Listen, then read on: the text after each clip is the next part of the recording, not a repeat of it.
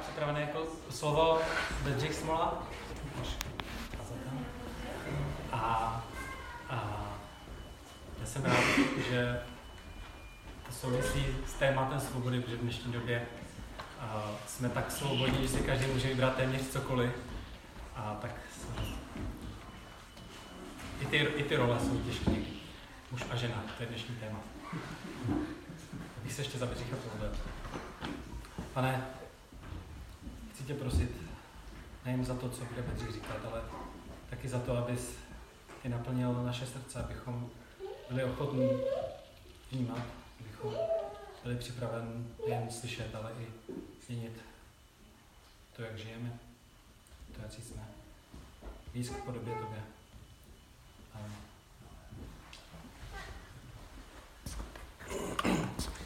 Ahoj. Ahoj. Funguje. To bude dobré. Tak eh, jestli to budete slyšet, já se budu snažit, abyste slyšeli, jo? tak dneska, dneska je to naposled o manželství. Už nikdy nemusíte o manželství přemýšlet. Eh, já zkusím udělat takové schrnutí na úvod a pak, eh, pak se dostaneme k tomu takovému lehce kontroverznímu tématu mužů a žen.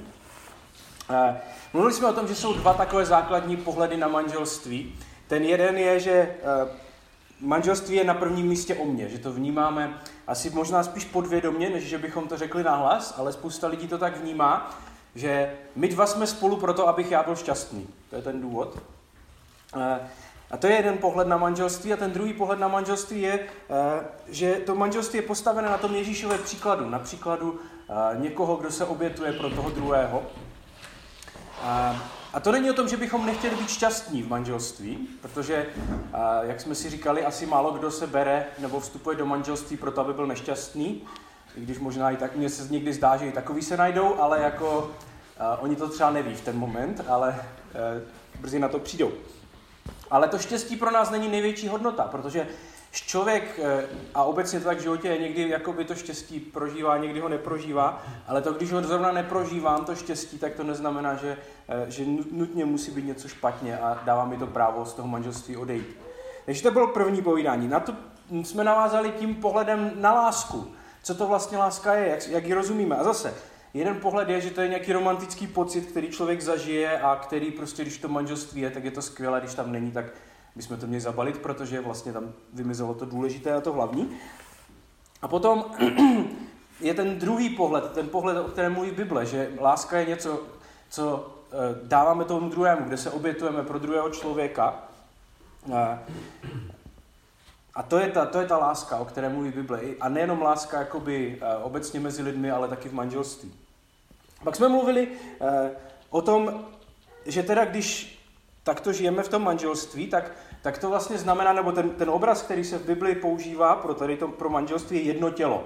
Jakýsi jeden společný život, společný směr, eh, už už nejsou dva, ale jsou jedno. A tam jsme si kreslili takové ty kruhy. Že vy si každý v tom manželství musíte přijít na to, nebo každý z nás musí přijít na to, jak moc se chceme jako překrývat. Že máte dva, dva lidi, dva kruhy a teď někteří lidi žijou jako takhle, že se překrývají na 100%, nebo třeba na 99, jo, někteří se překrývají třeba jenom na 10. A ani jedno není špatně, pokud oba dva tomu jakoby rozumí, oba dva s tím souhlasí a to, to vyhovuje, ale je to strašně individuální, že každý, každý ten pár si musí přijít na to vlastně, jak moc se chtějí překrývat a, a nebo ne. A minule jsme mluvili o tom, jak se tady tohleto buduje, takové manželství. A zase Apoštol Pavel v tom textu v, v Efeský v páté kapitole, který si čteme, tak používá ten, ten příklad toho těla a říká, přece každý z nás se stará sám o sebe. Když na to přijde, tak každý z nás děláme to nejlepší sami pro sebe, aby jsme se měli dobře. Když prostě máme hlad, tak jíme, když jsme unavení, tak spíme. A řík, takže to funguje, že každý z nás tomu rozumí, když něco máme nějakou potřebu, tak ji prostě chceme naplnit. A, te, a, a rozšiřuje to a říká, no ale teďka, když už dva nejsou dva, ale jsou jedno, když už jsou jedno tělo, tak to stejné platí o tom manželství. To znamená obětovat se pro druhého člověka. Tak, takže to, je, to bylo nějaké schrnutí. A dneska je poslední téma, o kterém eh, se tam nutně mluví, a to jsou muži a ženy. Jaká je jejich, jaká je jejich role eh, jakoby v tom manželství, jestli nějaká je. A samozřejmě to je nějaké téma, o kterém by se možná vůbec nemělo mluvit, obzvlášť v dnešní společnosti, eh, v době, kdy už jako používání termínu jako muž a žena je takové zastaralé. My jsme, taková, my jsme jako církev taková zastaralá, takže s tím pořád ještě tady tomuhle věříme, že něco takového existuje. Ale já jsem, a kdybychom měli prezentaci třeba ve státě New York, mají oficiálně uznaných 31 pohlaví. Takže mají muž a žena a pak další 29 různých, jakoby, jo, který, které si můžete identifikovat, sami teda. Eh, ale prostě to je společnost, tak tam, tam, tam to směřuje. Jo? A potom samozřejmě říkat, že lidi jsou jenom muži a ženy je takové jako poměrně hraniční v takové společnosti. Takže proto je to problém. E, nicméně tady to hnutí, které jako přináší, že které se snaží nějakým způsobem smazat rozdíl e, mezi muži a ženami, e, vychází z nějakých oprávněných námitek. To je potřeba si říct, jo, že, eh, že to je tak, že společnost byla řízená muži, ženy se vykořišťovaly, ženy neměly zdaleka takové práva jako muži. Eh, a pořád dneska ženy jsou na mnoha místech jako v nevýhodě a jsou znevýhodněné. Jo? To je, to je, například je zajímavé, že rozdíl v platech mužů a žen se liší na stejných pozicích až o 20%. To pořád dneska se jakoby děje. Jo? A ne jako v Africe, ale tady. Ehm, není to tak dávno, co ženy nemohly volit, studovat na univerzitách nebo eh, dělat některá povolání. Eh, takže to jakoby je, je oprávněné, že, jo? Že, že je tady nějaká snaha ve společnosti, která se snaží zrovnoprávnit muže a ženy. A takže i to, co dneska budeme číst a co jsme jako četli v tom textu, že tam se říká doslova, že ženy se mají podřizovat svým mužům, tak je jako poměrně kontroverzní myšlenka. A bude kontroverznější a kontroverznější i do budoucna. Eh, a když mluvíme tady o tom, tak si myslím, že většina lidí si totiž představí, a proč je to tak kontroverzní a proč jako to všechny nadzvedává ze židle, hlavně ty ženy, teda když se to řekne, tak eh, je to, že když se v církvi mluví o úloze mužů a žen, tak, eh, tak v podstatě si asi většina lidí představí, že my, my se chceme vrátit někdy do těch 50. let, do těch amerických filmů, eh, kde prostě ta žena je u teplotny, že jo, v takových těch šatech vyžehlených a ten muž prostě přijde z té práce s tím kufříkem, jako by a teď tam je ta večeře na tom stole, že jo, on přijde domů a teď ty děti jsou tam a jsou hodné.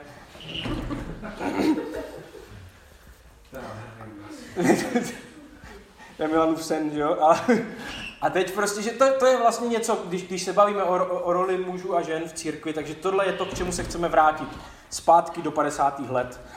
Um, ale, uh, ale to asi tak úplně není, nebo tak, jako o tom budeme mluvit, tak to tak úplně není. Uh, ale ta otázka samozřejmě zůstává, nebo jsou dvě takové otázky. Jo? Uh, je to tak, že je, nějak, je nějaký rozdíl mezi muži a ženami, nebo není, nebo je to vlastně jedno, jakoby v otázce těch rolí, které mají, mají v životě vést.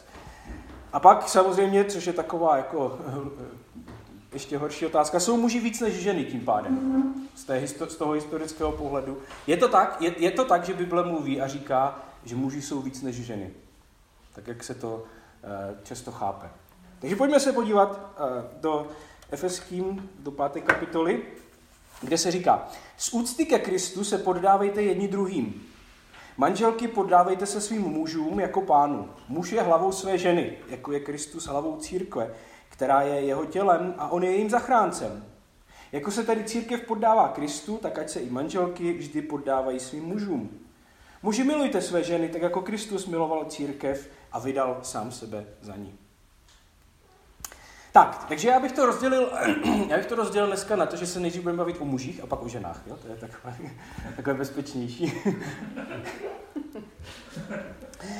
Či taková ta typická představa, uh, jakoby, když se bavíme o, o, o, o úloze muže jakoby v životě a v manželství, a jak to bylo vždycky v těch filmech z těch 50. let, tak jak se k tomu někteří chtějí vracet, bylo, že prostě muž je ten, který chodí do té práce že jo, a vydělává ty peníze, zabezpečuje tu, tu, tu domácnost jako finančně a to je všechno. A tam pak ten zbytek tam jako obstarává ta manželka nějak, že A on potřebuje přijít z té práce, je unavený, potom, potom pracovní dní, tak si potřebuje doma odpočinout a ne tam prostě někde umývat nádobí nebo bože se starat do ty děti, jakoby, jo, ale prostě tak, to, tak, tak, taková nějaká představa často je. Nicméně, když se podíváme tady do toho našeho textu, tak muž má dvě zodpovědnosti. Muž má milovat a vést svoji rodinu, nebo svoji ženu a svoji rodinu. Protože bez toho, když to neřekneme, tak, tak všechno ostatní zní naprosto šíleně. Jo? Ale tam je první základní podmínka, že muž má milovat svoji ženu. I Pavel na ty muže nakládá jako obrovskou zodpovědnost. Eh, spousta mužů vstoupí do manželství právě s tím, že to je jako pohoda, že to je ten konec, tam to končí, jako by ta veškerá snaha, kterou třeba investoval do toho vztahu, protože pak už získá to, co chtěl. Teď vstoupí do toho manželství a zjistí, že to není pravda a je jakoby zděšen a chtěl by to reklamovat, že jo? protože to jakoby není tak, jak si představoval. A já myslím, že jedna z takových největších změn, kterou musí muži prožít v manželství a ženy nakonec teda asi taky, ale je právě ta změna tomu, toho porozumění té lásky. Toho, že já jsem tady milovat někoho, znamená chtít to dobré pro toho druhého, ne pro sebe. Já jsem si to uvědomil, jak je to prostě v nás, to sobectví naše zakořeněné. Já jsem teď, eh, my jsme tady, jsem byl tady ve střed večer, jsme měli setkání tady týmu starších a přijel jsem někdy v 10 a ve, ve čtvrtek ráno jsem vyrážel zase na Vsetín zpátky. Teď jsem vstal a Lenka ještě spala a teď jsem si vařil kafe a u nás to je vždycky to jsou ty, ty, ty jednoduché věci, kde se to sobectví nejvíc projevuje. A teď jsem prostě si vařil to kafe a uvařím si to kafe a teďka jdu do té lednice pro to mlíko. Nebo pro tu smetanu do té kávy, jako, tak jdu do té, do té lednice. A teď vezmu tu krabičku a je tam prostě, tak teď, teď si to, jakoby naleju si to a teď si říkám, tam už nic není, ale ještě tam trochu je. a si říkám, ne, prostě je tři čtvrtě na šest, já to nebudu tak, a teď jdu k té lednici a říkám si, ale ne. A teď, teď já nevím, jak to máte vy ostatní, ale já třeba mě jako od 3 čtvrtě na 6 ráno mozek nefunguje úplně, já jdu tak jako na autopilota, prostě nějak. Ale z nějakého důvodu eh, ten mozek jako zapnul a já jsem si uvědomil, to je přesně ta situace, kdy to je o tom, že vezmu, už usnadním si to já v ten moment, a nebo prostě tam někde, musím se tam ohnout do nějaké skřínky, kde prostě tam někde dole na zemi je taková ta malá krabička, který tam musím hledat, že jo, strčím mi do lednice a tu starou vyhodím. To jsou ty momenty, kdy se to jako projevuje, že jo? ten náš postoj k tomu, jestli je to o mně, nebo je to o tom druhém.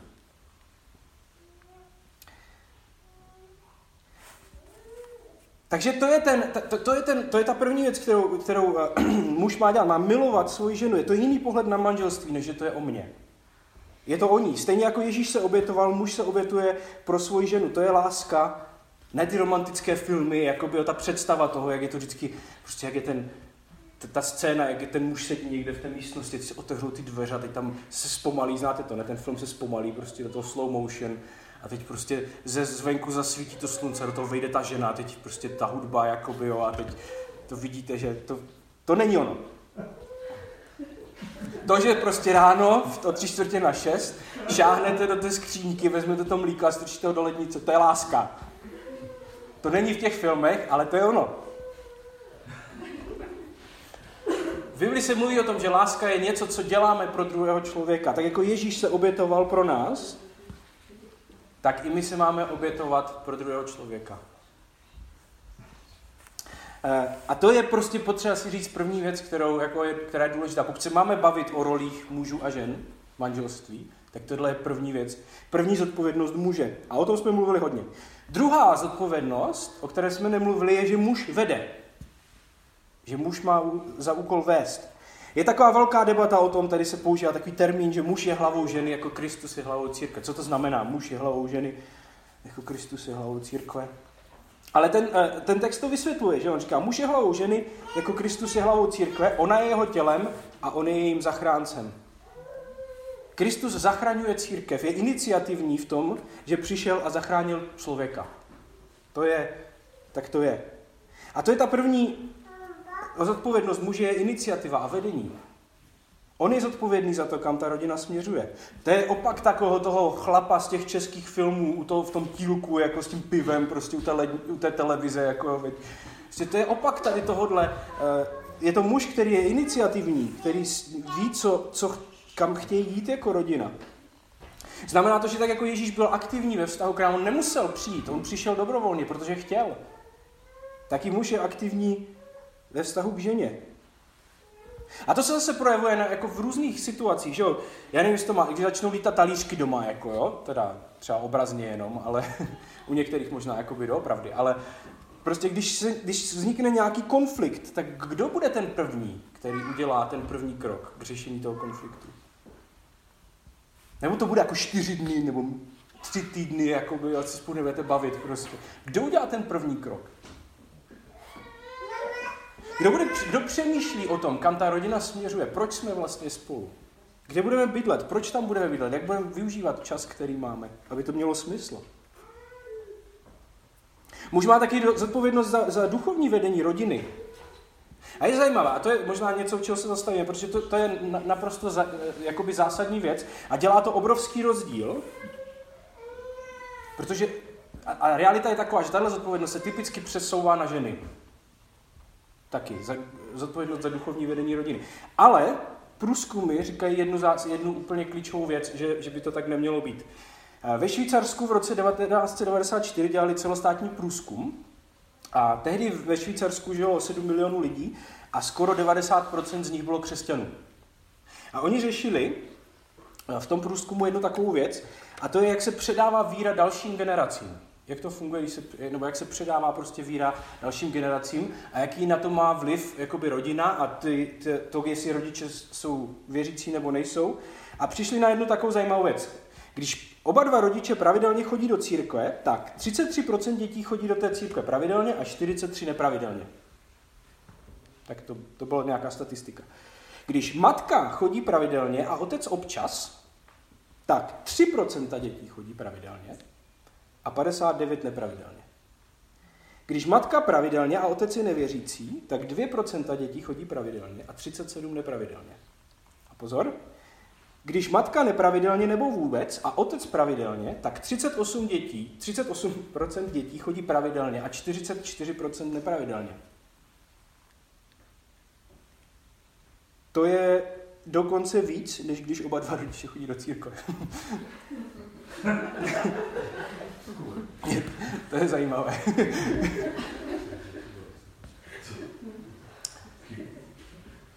to je, to je statistika, jsou to čísla z nějakého kontextu jiného než našeho, ale, ale je to zajímavé, kde je vidět jakoby vliv otce a víry otce na duchovní směřování rodiny a další generací. To je něco, co, co, nesou, co nese otec. To je jeden příklad za všechny, ale, ale myslím si, že je, že je důležitý. Uh, taky to souvisí, že jo, samozřejmě souvisí tady ta otázka vedení uh, s nějakým takovým zkresleným pohledem, který my máme na vedení, protože my si stěžujeme, že jo, na politiky a na vedoucí v práci, uh, na lidi vedou, protože často zneužívají své postavení k nějakému vlastnímu prospěchu. Mají nějaké postavení, vedou a zneužívají to k vlastnímu prospěchu. A to je přesně to, co říká Pavel, že muži nemají dělat ve vztahu k ženám. Že být hlavou neznamená výhodu nebo zisk, ale využít svoje schopnosti k tomu, abychom vedli, abychom sloužili. A dneska se mluví, že mluví se o krizi mužství, o krizi vedení obecně eh, ve společnosti. Eh, lidé nechtějí vést, nechtějí vzít zodpovědnost, vzdávají se zodpovědnosti, nebo zneužívají zodpovědnost. Prostě je tady nějaká krize. A v církvi to není jako o moc lepší, jo? to ne, ne, nebuďme naivní, ale může být. A my bychom měli i tady v tomto žít jaksi po vzoru Ježíše, který byl aktivní vůči nám a bral zodpovědnost za věci, které nebyly jeho problémy. Takže to je úloha mužů. Pojďme, musíme začít úlo, úlohy mužů. Protože jenom potom se můžeme bavit o tom, co přijde teď. Jako, jo. Ale k tomu se dostaneme. A teď. 22. verš. Manželky, poddávejte se svým mužům jako pánu. Muž je hlavou své ženy, jako je Kristus hlavou církve, která je jeho tělem a on je jejím zachráncem. Jako se tedy církev poddává Kristu, tak ať se i manželky vždy poddávají svým mužům. Tady se mluví o tom, že žena se má poddat svému muži, nebo ve, třetí, ve 33. verši se to znovu opakuje a tam se mluví o tom, že má respektovat svého muže. To je takový nejpopulárnější verš v Bibli pro ženy, tohle určitě. Nicméně eh, na tom je vidět, jak strašně moc ta i, i Bible je jako kulturně zabarvená, že? protože dneska je to verš, se kterým všichni mají problém. Dneska je to verš, který prostě, když se řekne na veřejnosti, tak všichni všem začnou vstávat vlasy na hlavě, jako jak si můžeme dovolit vůbec něco takového říct. Ten problém je, že v době, kdy byl napsaný tento verš, tak byl úplně stejně, vyvolával úplně stejné emoce, akorát na druhou stranu. Ten verš byl naprosto radikální v době, kdy byl napsán. Protože to byla doba, kdy žena byla vnímána jako majetek. To byl prostě nábytek, který si koupíte. A můžete si ho koupit i ve více kusech, jakoby, jo. podle toho, kolik máte peněz. Že jo. Prostě muži byli dominantní ve společnosti, muži rozhodovali. Svědectví u soudů žen nemělo velkou váhu, museli jste mít dvě ženy, aby to mělo hodnotu svědectví jednoho muže. A Pavel říká v téhle době, v době, kdy ženy mají takto nízkou pozici, tak říká těm mužům, milujte své ženy, jako Kristus miloval církev. Obětujte se pro svoji skříň. tak to tomu ti lidé, jako, jako by, že jo, je to, je to chyb, a tak to tomu ti lidé, jako roz, když to četli, tak to tomu rozumí. A, a všichni říkají, a proč bych to měl dělat? To je...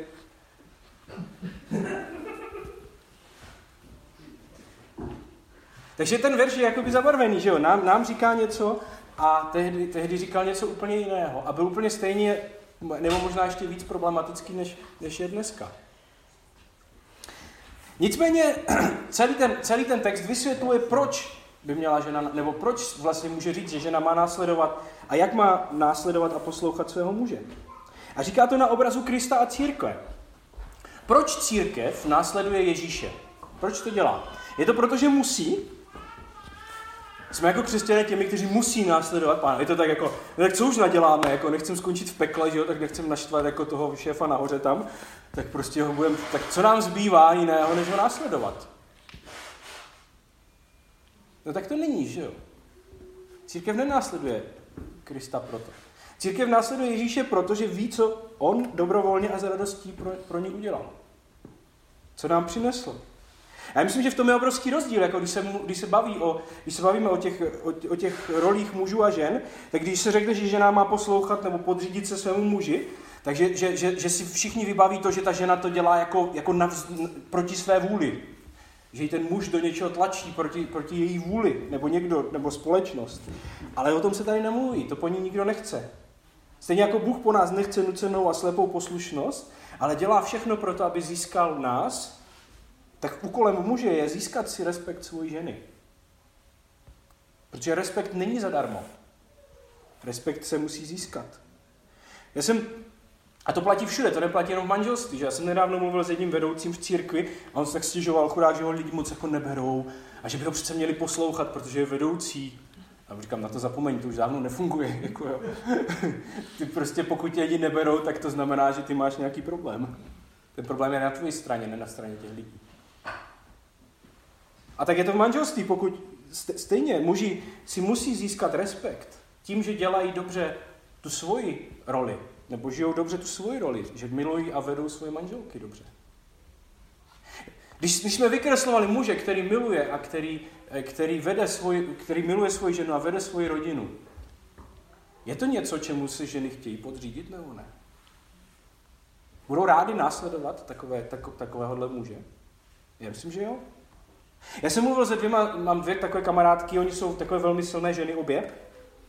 Obě, obě vedou, obě jsou strojařky a vedou prostě v práci chlap, a dělají jako prostě ve strojírenství a vedou, tam dělají sami chlapi, že? A, teď, a e, obě prostě vedou muže v práci a jsou takové jako hodně silné. A když jsme se bavili o manželství, tak, tak je to zajímavé, že jedné to doma funguje a jedné to nefunguje. A obě řekli stejnou věc. Jedna říkala, že je strašně ráda, tak která to funguje, že má doma muže, který vede rodinu, o kterého se může opřít, na kterého je spolech prostě, který neodkládá věci, který jako má nějaký plán a že je za to strašně ráda. A ta druhá řekla, že přesně něco takového by chtěla v životě a že to nemá. A to jsou ženy, které jsou silné, jako na, o, o kterých bychom si řekli, jako to přece to nepotřebují, že jo. Asi to nepotřebují, ale chtěli by to. Podřízení je dobrovolné rozhodnutí. Muž nemůže ženu pod, přinutit, nebo my jako církev ne, nemůžeme ženu, při, ženy přinutit, aby se podřizovali. My jako společnost nemůžeme nikdy přinutit nikoho, no asi můžeme, ale jako to vyvolává problémy, že Prostě nemůžeme to udělat. Respekt si musíme zasloužit. A to je, to je, není jenom v manželství, ale ve všem, že jo.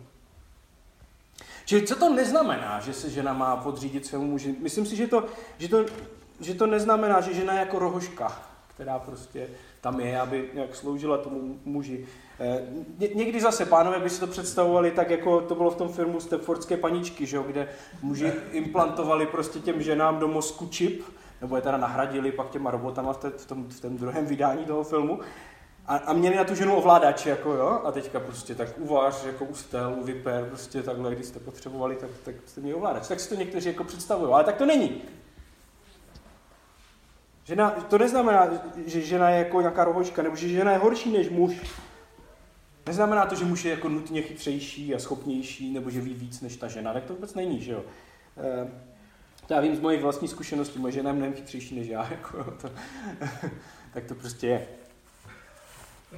Neznamená to, že jako, jako ten, takový ten obraz, prostě ten muž sedí v tom křesle s, s tou skleničkou té whisky, jakoby, a ta žena tam kolem něho poletuje prostě a, a jakoby nosí mu to. Prostě to, tak to není. To je nějaký obraz jako z těch amerických filmů, takový divný, ještě navíc ujetý. Tak to není. Já jsem přemýšlel o jedné věci, která, která asi, nebo, nebo pár věcí, které možná si můžeme říct, že to znamená. Co to znamená se jako podřídit? A kde je obrovský problém, kdy, nebo které věci vyvolávají právě ten největší problém? V knize přísloví jsou dva takové zajímavé verše, které mluví o tady té situaci. Tam se říká, neustále zatékání vody v období dešťů a svárlivá žena je to tež. A potom je ten ještě lepší, tady se mluví, to, pro, proto muži rádi chodí stanovat. Lépe je bydlet na střeše v koutku, než se svárlivou ženou ve společném domě. E, tak eh, to, mě to jakoby zaujalo, protože jsem si, si všimnul jedné takové věci, že, že jsou ženy, které buď, buď soukromně, anebo dokonce veřejně jako schazují svého, svého muže. A myslím si, že to je asi úplně ta nejhorší věc, kterou, jako to je zase pro vás dámy teda teďka, kterou můžete dělat. Jakože, když prostě někde říkají těm chlapům, že jsou blbci a že nic nedokážou a že to nikdy, to, co vymysleli, nikdy nebude fungovat a že nic neumí a že na to nemá. A, a když mu to děláte doma nebo kam, před kamarádkama, nebo jsem to jakoby zažil na veřejnosti, to je taky pěkná sranda, tak to, co se stane, je, že ten chlap za tím blbcem skutečně začne být. On se přestane snažit on se stane tím idiotem, který nic neumí a nic nedokáže. Tak to je. A já myslím, že to je jako jedna z těch věcí, kterou to může konkrétně znamenat. Toto nedělat. Jakoby před, určitě ne před ostatníma a, a hledat nějaký způsob, když se třeba něco nedaří, jak mu to říct, tak aby to z něho nedělal blbce. A, a pak si myslím, že je druhá věc, a to, to samozřejmě navazuje na ten, na to, o čem jsme mluvili, že když v každém vztahu někdo musí mít poslední slovo. Někdo musí nakonec rozhodnout. Jakože nemůžete, nemůže to být tak, že, že vždycky všechno se udělá jakoby společně. Jsou prostě situace v manželství, v životě, kdy někdo musí mít to poslední slovo a vzít na sebe zodpovědnost a taky riziko s tím spojené. A já si myslím, že by to měli být muži, kteří by měli mít tu odvahu na sebe brát tu zodpovědnost, ale pak tam přijde ten moment, kde celá tady ta věc se jako testuje, jestli ta žena je ochotná v těchto situacích teda říct, OK, já to teda, já, já ti budu věřit natolik, že, že to přijmu. A ty situace, nemyslím si, že jich je moc v životě a že jich musí být moc v životě, ale takové situace přijdou. Uh, muž musí mít odvahu vést a, a, a taky odvahu vzít odpovědnost. Čili co to znamená, že žena respektuje muže? Že ho dobrovolně respektuje, ne že protože musí nebo protože to někdo řekl, ale protože ví, že mu jde o to nejlepší pro ně a pro, uh, pro tu rodinu. Pokud to tak je, tak jsem přesvědčený o tom, že, že to ty ženy za to budou rády, že to budou dělat rády.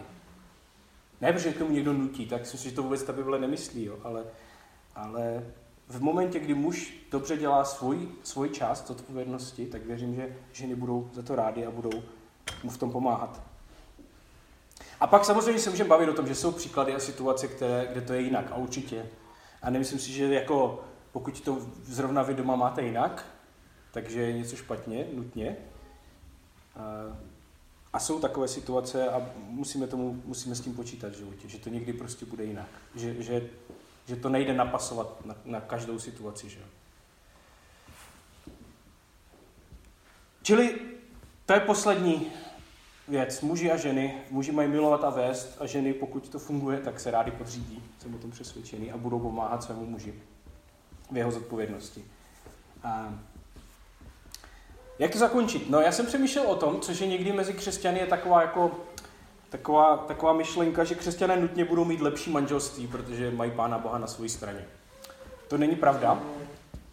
Teda to s tím manželstvím. Eh, nebo není to pravda nutně. Ale myslím si, že máme obrovskou výhodu jako křesťané.